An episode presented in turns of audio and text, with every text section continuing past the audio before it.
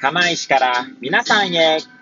この番組は八王子生まれ八王子育ち、震災の前の年から釜石で働くポンコツの頭の中を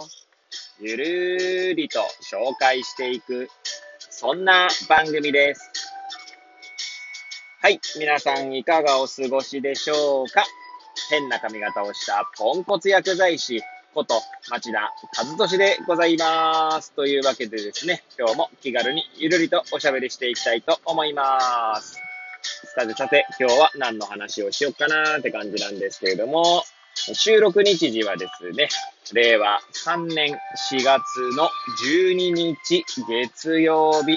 時刻ははちじさんじゅうごふんを回ったところでございます。いつものようにですね、AirPods をつけて、えー、出勤中の車の中でですね、えー、運転しながらお届けしております。はい、えー、車線変更して三陸道に入りました。今日はですね、ちょっと娘の方がですね、えー、保育園行きたくないとかって言い出してしまってですね、えー、ちょっとそれで遅れてしまっているというところで、えー、職場の方にはちょっと遅れますと、はい、連絡を入れさせていただいた次第でございます。はい。そうですね。何の話するかって言って、いつもね、適当にこう、考えながらも、とりあえず収録ボタンを押しているんですけれども、そうですね。この日曜日、昨日ですね。昨日日曜日、しがつじゅういちにちの日曜日にですね、大槌町立図書館の方に、まあ、行きましたので、まあ、そこで今回借りてきた本とかもね、ちょっとね、えー、いえ、あの、お話できればな、なんて思います。はい。もしよければ最後までお聞きいただければ幸いでございます。はい。で、大槌町立図書館をですね、利用するのは今回でにかいめなんですけれども、いっかいめにですね、ちょっとね、えー、たくさん本を借りすぎてしまってですね、えー、しかもこう、なんつうんでしょうね、重め、重めっていうとちょっと語弊はありますけど、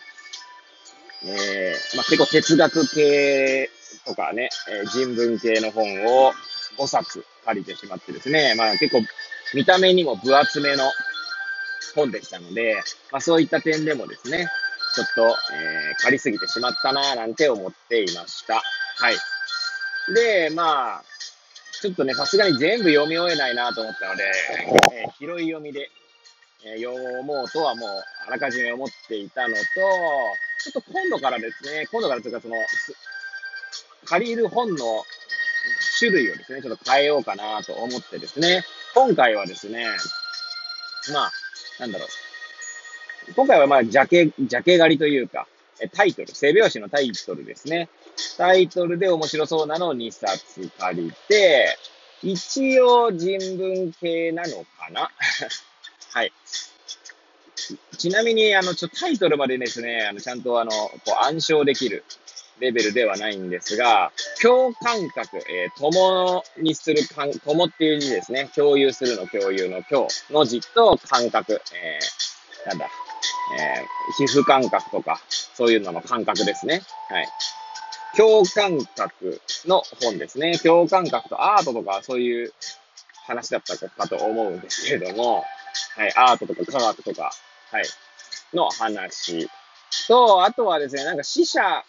とどう向き合うかというと、死者の話だったんですよね。多分死者の話はもしかしたら、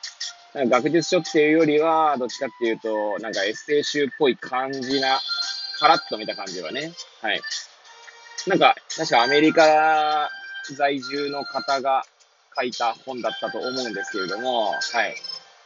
そちらの方はまだ全然読んでないんですけど、共感覚の本はですね、えー、前書きと後書きと、序章がふたつあって、序章に章と、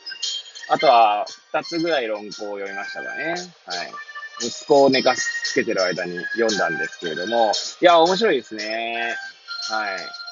まあ、ちなみに共感覚っていうのはですね、ちょっと私がうまく説明できるかどうかわかんないですけど、えー、なんだろう、何かこう感覚的な刺激を受けたときにですね、えー、脳内でふたつ以上のその感覚をこう一緒にこう想起させるような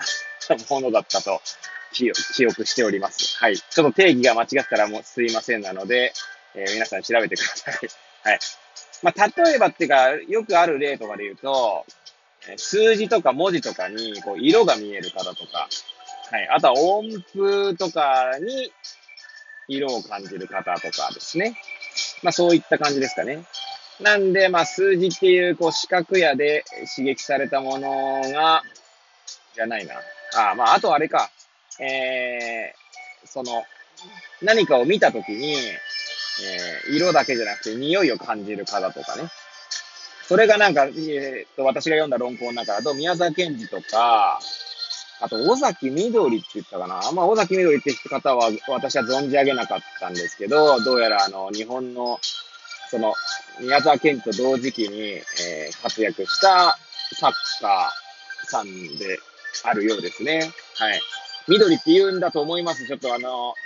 振り仮名振ってなかったんで、もし間違ったら申し訳ないですけれども、はい。そのに名がですね、その、作品表現で、えー、視覚的な部分、目で見る部分ですね、と、匂いとか、音とか、まあそういったものをですね、えー、かなり、なんて言うんだろ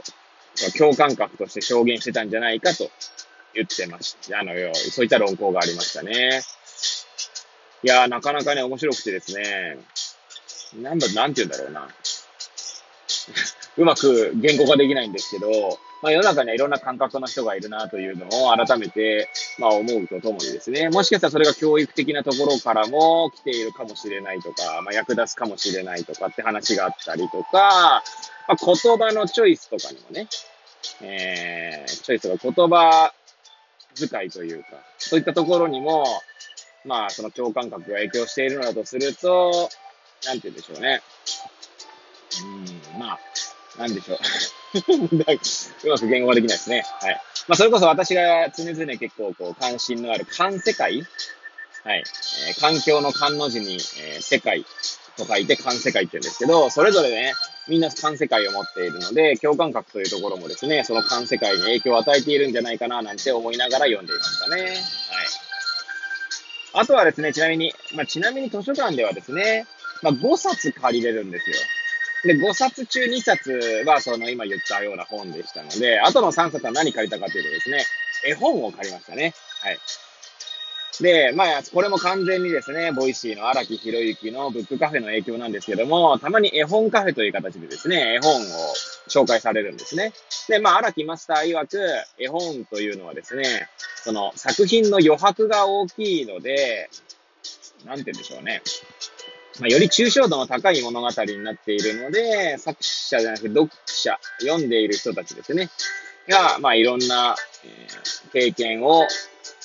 う紐づけたりとか、まあ、そういった、まあ、マスター風に多分いろんな補助線を引いて読むことができるっていうことを、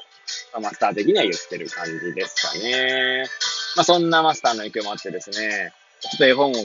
借りようかなと。まあ、というのもですね、えー、最初の失敗でですね、ちょっと、あの、読むのに時間かかりそうな本をごさつ借りるとですね、読み切らないんですね。まあもちろん全部をね、全部読む、読んだからといって、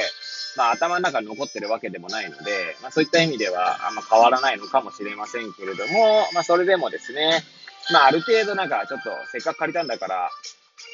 全部までとは言わなくてもある程度読みたいなっていうのもあるので、まあそういったところからですね、にさつは、まあしっかり、しっかりめの本っていう言い方も変ですけど、残りのさんさつは絵本と。でですね、絵本を選ぼうとしたんですけど、絵本もいろいろありますね。いや、本当に知らなかったんですけど、まあ私、まあちなみにその、大槌で絵本借りようと思ったのは、それこそ、その、ブックカフェで紹介された絵本があったんですよね。なので、これはちょっと読みたいなと思って、絵本も借りようと思ったんですけれども、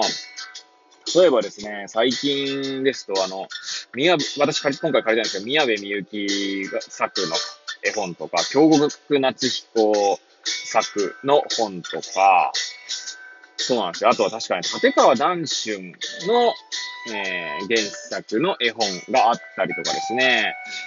いや、なんかその絵本って言ってもですね、ちょっとこういろんな有名、有名だから借りたわけじゃないんですけど、まあ、多分大人向けの絵本とかも結構あるんだと思うんですよね。まあそういった意味ではですね、こうこれからまあ釜石の図書館の方でも絵本も借りながら、ちょっとやっていきたいななんて思っております。はい。ということでですね、えー、まあ、昨日行った図書館の図書館での、まあ、お話を、えー、ぐだぐだとさせていただきました。最後までお聞きいただき、誠にありがとうございます。